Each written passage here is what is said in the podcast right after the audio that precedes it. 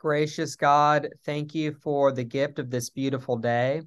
Thank you for the gift of Christian community and for the gift of your holy word. We ask your blessing upon us as we study Jeremiah. We pray that you would open us up and um, break down what needs to be broken down, uproot what needs to be uprooted, and plant what needs to be planted. It's in Christ's name we pray. Amen.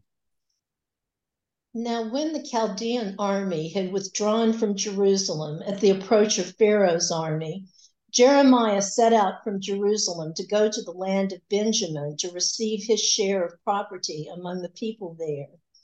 When he reached the Benjamin gate, a sentinel there named Irijah, son of Shelemiah, son of Hananiah, arrested the prophet Jeremiah, saying, "You are deserting to the Chaldeans."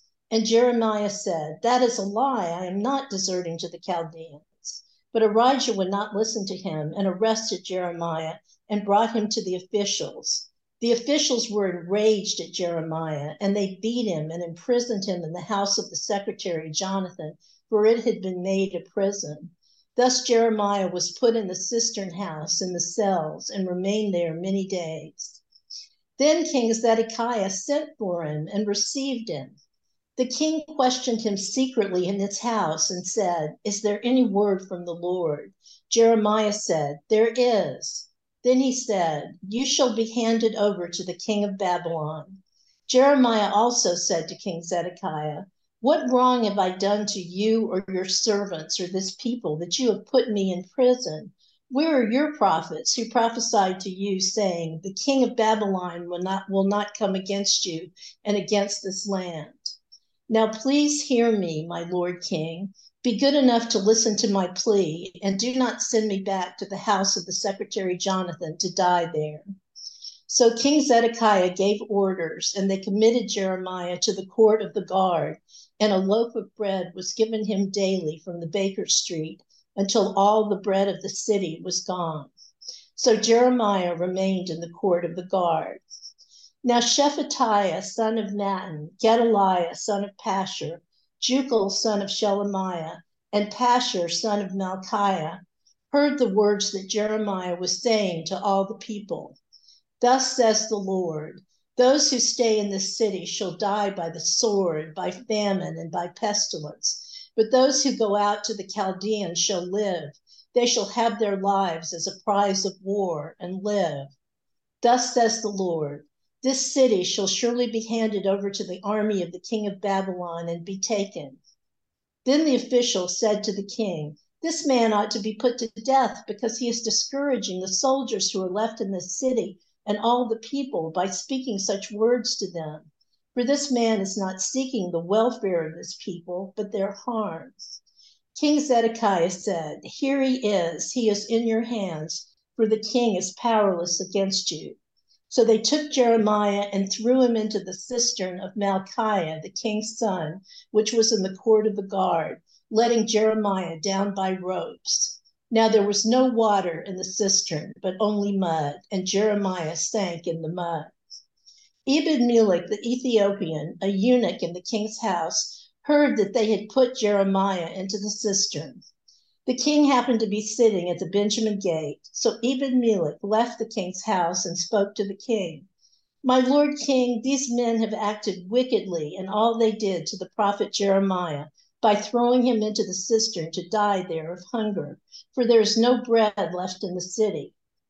Then the king commanded Ebed-melech the Ethiopian, "Take three men with you from here and pull the prophet Jeremiah up from the cistern before he dies." So Ebed-melech took the men with him and went to the house of the king, to a wardrobe of the storehouse, and took from there old rags and worn-out clothes, which he let down to Jeremiah in the cistern by ropes. Then Ebed-melech the Ethiopian said to Jeremiah, "Just put the rags and clothes between your armpits and the ropes." Jeremiah did so. Then they drew Jeremiah up by the ropes and pulled him out of the cistern. And Jeremiah remained in the court of the guard.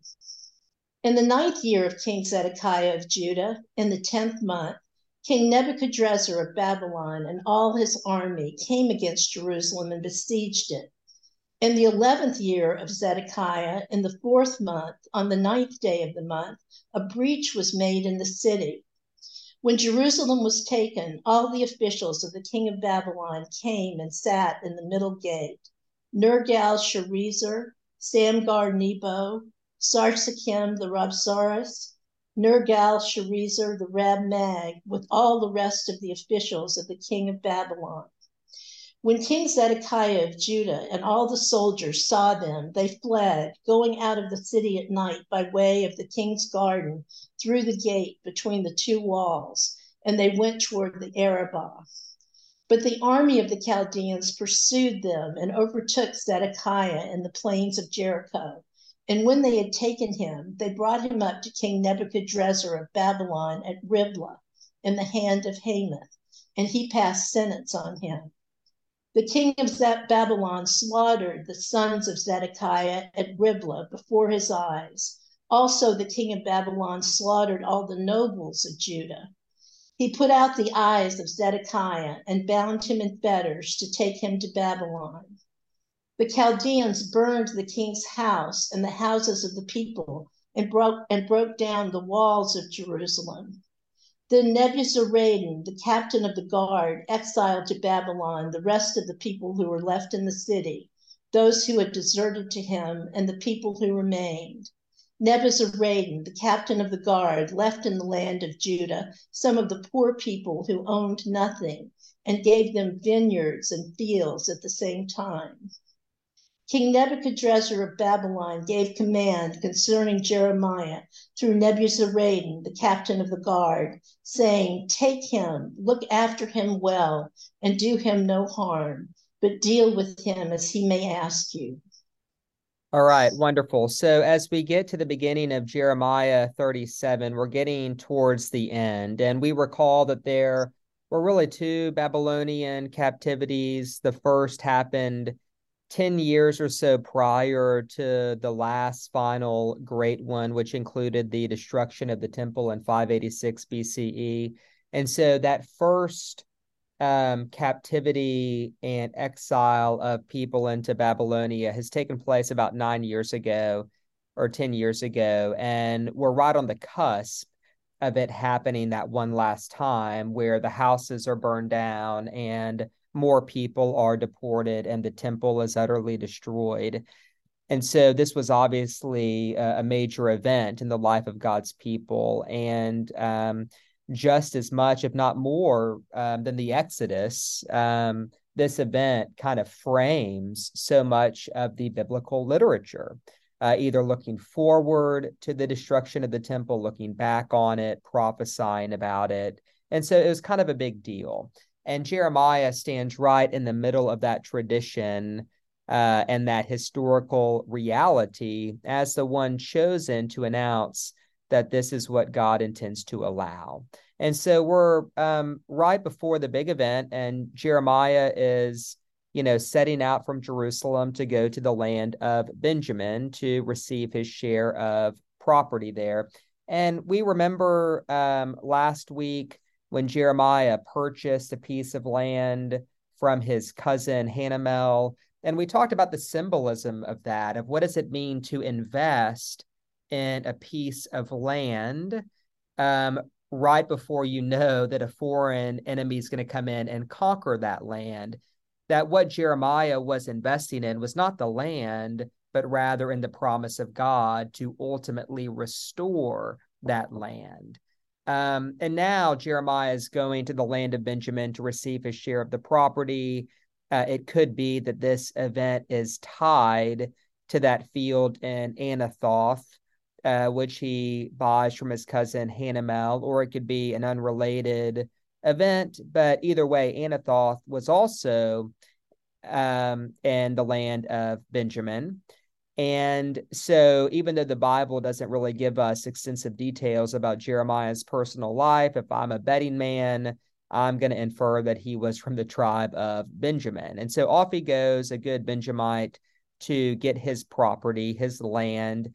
But when he kind of reaches one of the gates uh, of that area, there's a sentinel. Now, we remember in a previous chapter Jeremiah thirty-one, that these sentinels, the ones who warn people when war is at hand, who watch for war and conflict, how Jeremiah thirty-one says that a day will come when they call the people to worship.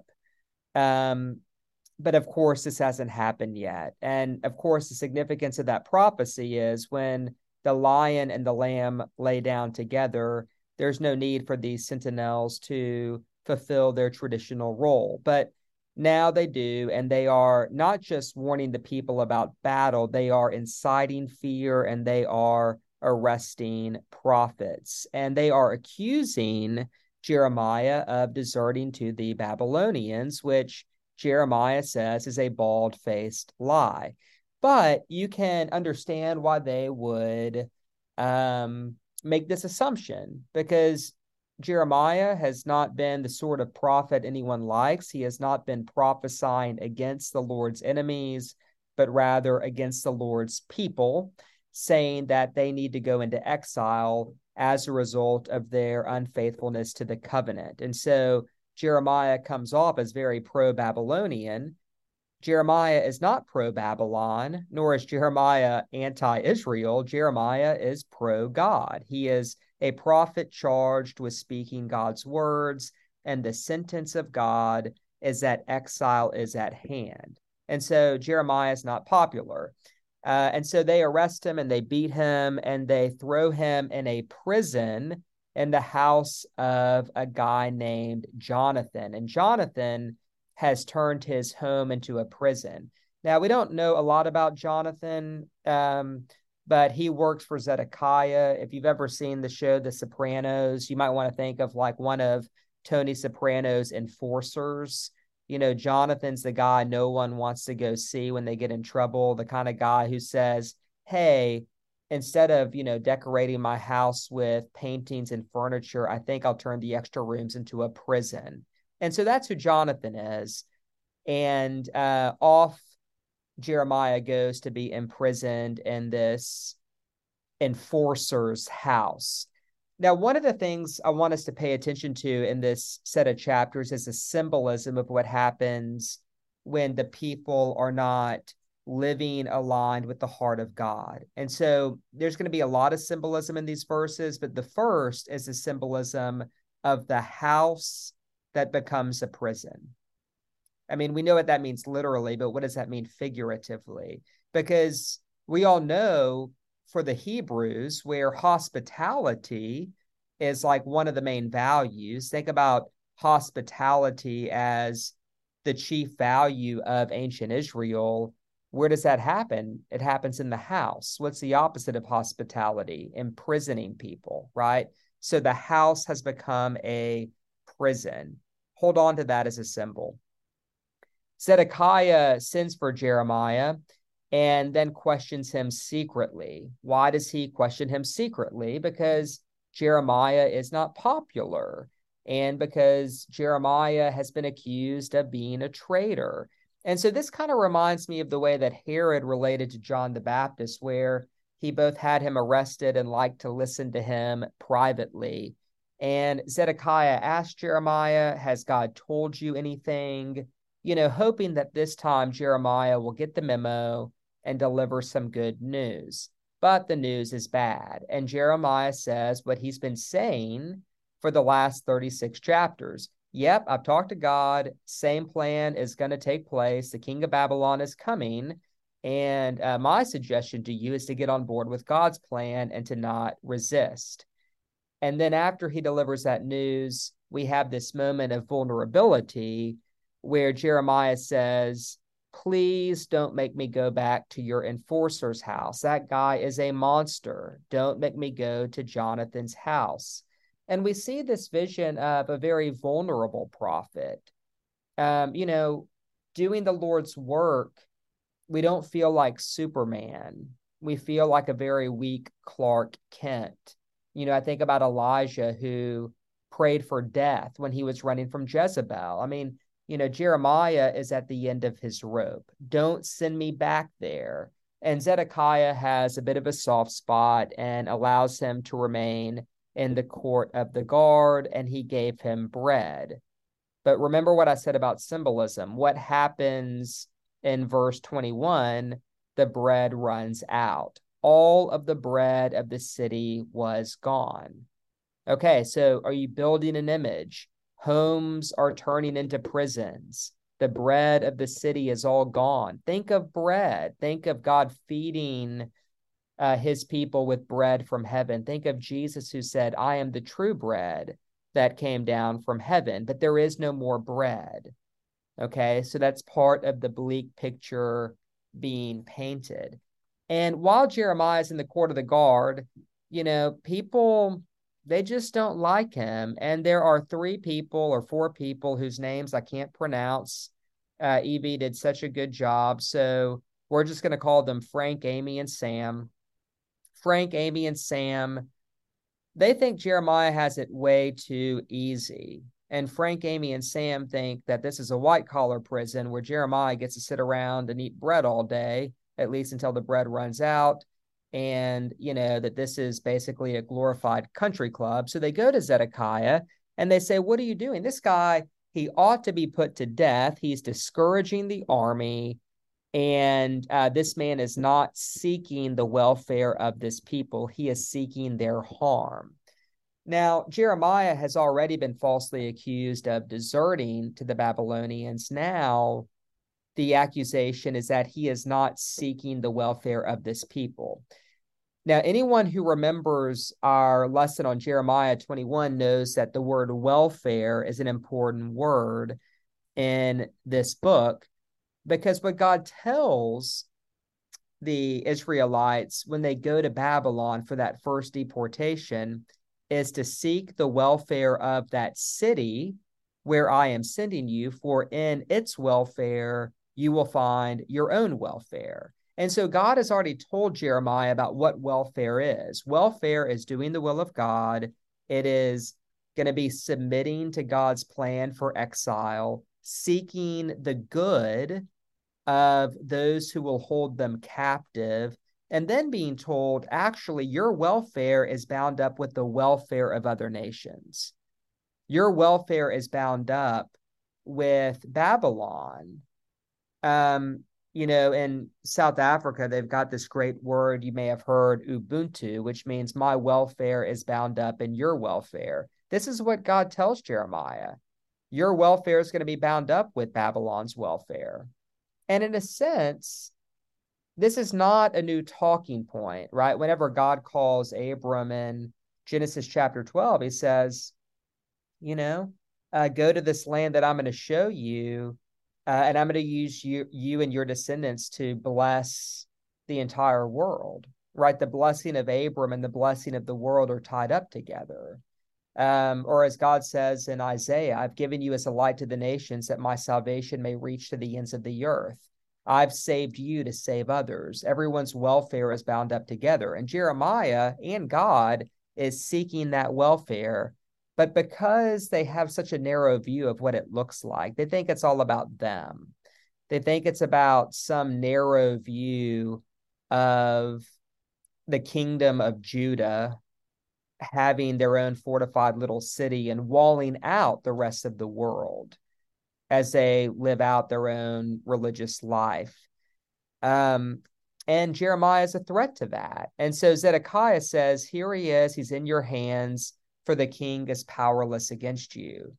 Um, if you don't pick up on what a coward uh, Zedekiah is being here, you are completely missing what's happening. This is the king. Zedekiah can say, I'm the king. I'll do it, you know, with Jeremiah, whatever I please. But Zedekiah says, oh, I'm powerless against you guys. And it very much reminds me of Pilate, who washes his hands um, whenever he kind of is maybe a little eager to let Jesus off the hook, but he basically says, you know what? I'm just going to wash my hands of all this. Y'all do with him whatever you want to do with him. And of course, for Jesus, he's crucified. For Jeremiah, uh, Amy, Frank, and Sam, uh, they take him to a cistern where there is no water, but only mud. And Jeremiah sank in the mud. So they throw him into a cistern. Now, let's go back to symbolism. Homes have become prisons. There's no bread. Now there's no water. water, you're living in a cistern and you're sinking in the mud. So just kind of you picking up on what life is like symbolically. Homes become prison, no bread, no water. You're living in a pit, sinking in the mud. And of course, um, mud is probably a generous translation of what Jeremiah is sinking in. Uh, because this talk is being recorded and I'm not allowed to say curse words, I can't tell you what Jeremiah might be sinking in, but maybe, just maybe, it's not only mud. Um, and Jeremiah is sinking in that mud. So we remember Zedekiah's cowardice. In contrast to that is an Ethiopian, an outsider, not just that, but a eunuch. And the law had very specific things to say about eunuchs and how welcome they were or were not in the temple of the Lord. And so, you know, this guy screams, I'm outside the covenant. Remember um, why all this is happening, by the way. The Israelites have not been faithful to the covenant. And so you got this outsider, this Ethiopian, this eunuch, in contrast to the cowardice of Zedekiah, displays tremendous courage. His name is Ebed-melech, and he basically hears what they've done to Jeremiah. He has tons of compassion, and he confronts the king and basically says, what you've allowed is wicked. Now, this sort of thing wasn't done. I mean, it's still not really done today. I mean, people are scared of speaking truth to their boss, but I mean, the worst their boss is going to do is fire them. The stakes were a lot higher whenever you spoke out of turn to the king in biblical times, especially when you were an Ethiopian. And so Ebed-melech makes himself very, very vulnerable to kind of call Zedekiah out and say, you know, like, what you've done is wrong. And to Zedekiah's credit, he basically says, okay, go get him out of that cistern. Let's not leave him here to sink in the mud without water. And with tremendous uh, compassion and tenderness, um, you know, they take some old rags and they figure out some kind of pulley system to get Jeremiah out of the cistern. Um, and Jeremiah goes back to the court of the guard. And so Ebed-melech, this Ethiopian, is this wonderful example of compassion and tenderness. And again, just think about what it means for this Gentile, this outsider, to be the hero. I mean, if you can say there's any heroes or any good people in the book of Jeremiah, I mean, wouldn't you think it's like another prophet, another Benjamite? No, it's Ebed-melech, it's the Ethiopian. And so I think that Jeremiah and the author, that there's a commentary, once again, on the welfare of Israel and Ethiopia being tied together. It's very, very subtle. You have to have eyes to see it. But this holistic vision of salvation where Israel is there to bless the world and maybe even be blessed by the world at the same time, I think that that shows up kind of crystallized in this little story of this Ethiopian eunuch who actually is faithful to the covenant. Isn't that something, right? Maybe Paul wasn't the one who invented that Gentiles could actually be part of the covenant. Maybe this Ethiopian, although technically not part of God's covenant people, is displaying what covenant faithfulness looks like. Just something to think about. So Jeremiah is back in business. He's still not popular. Zedekiah doesn't know what to do with him. Um, but um, things get bad.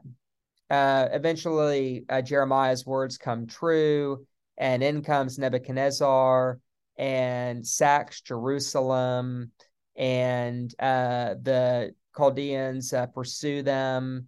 The same way the Egyptians pursued the Israelites, and they overtake Zedekiah.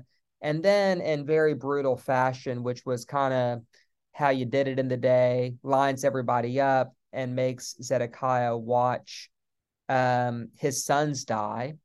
And of course, aside from just being cruel, this was to make sure that if there was any possible successor to the throne, not anymore. And then he puts out the eyes of Zedekiah and takes him to Babylon. You know, why didn't he kill Zedekiah? Good question. But in some sense, having the last thing you see is your sons die, you know, you might prefer death over that. I think I would. Uh, and so Zedekiah does not get off easy. And um, Nebuchadnezzar basically takes a lot more people off to Babylon, destroys the city, and gives the vineyards and the fields to the poor people of Judah. And it's really hard to know what's happening with the poor being left behind. You know, I think that no matter how you interpret it, the poor fare better um, than they did prior.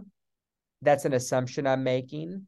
But uh, it could be that this is that great reversal in Scripture where, um, you know, as Mary says, the, the poor are lifted up as the mighty are thrown down in the Magnificat. You know, this could be that the poor are finally um, owning something and being able to sustain themselves. Or it could just be good old, you know, uh, fashion economic exploitation. You know, maybe he's just going to have the poor people work the land and send, you know, his enforcers to come and collect the produce, kind of like paying taxes. So most people go off to Babylon, the poor are left behind, and the king's sons are slaughtered. And, you know, because we're trying to read Jeremiah figuratively, not only figuratively, but one way among many. I mean, we read it historically, we read it prophetically, but we also read it figuratively where Christ is speaking, right? Um, Christ is speaking in Jeremiah. Christ is foreshadowed in Jeremiah. And so whenever you kind of have, you can have negative um, typology and positive typology. So you could say, for instance, that Ebed-melech is a positive type of the one to come, who is Christ, who has compassion on us, who, you know, goes and intercedes to the king, his father, and who brings us out of the pit while we're sinking in the mud, right? You could say that Ebed-melech positively points to Christ. I think that you can also see Zedekiah and the slaughter of his sons as a negative typology, as um, the king's son dies as an act of punishment and as an example of exile. Meanwhile, the King of Kings' son dies on a cross, which is, as Isaiah says, the punishment that makes us whole to end exile. So, you know, we can kind of play around with some of those images, but whenever you have the death of a king's son in Scripture, we always have to ask the question, how does that point to the death of the true king's son, which we remember every Good Friday? Um, the final piece of this chapter is that uh, King Nebuchadnezzar gives command concerning Jeremiah. Um, you know, look after him, don't do him any harm, and deal with him as he may ask you. And I just want to point out, this isn't outside the realm of historic possibility. The Babylonians would have had a well-developed intelligence network. Jeremiah's been prophesying for a long time. Rumors have it there's a traitor in the land who's actually speaking in our favor. And so the fact that they'd come in and actually hear about Jeremiah Um, isn't as far-fetched as you might think, and reward him by saying, okay, your call, man. What do you want to do? And Jeremiah chooses to stay behind. He'll end the book off in Egypt against his will, and we're not going to really get to that piece. I encourage you to read on, but um, Jeremiah is vindicated. His word is vindicated, and he is treated kindly by the Babylonians.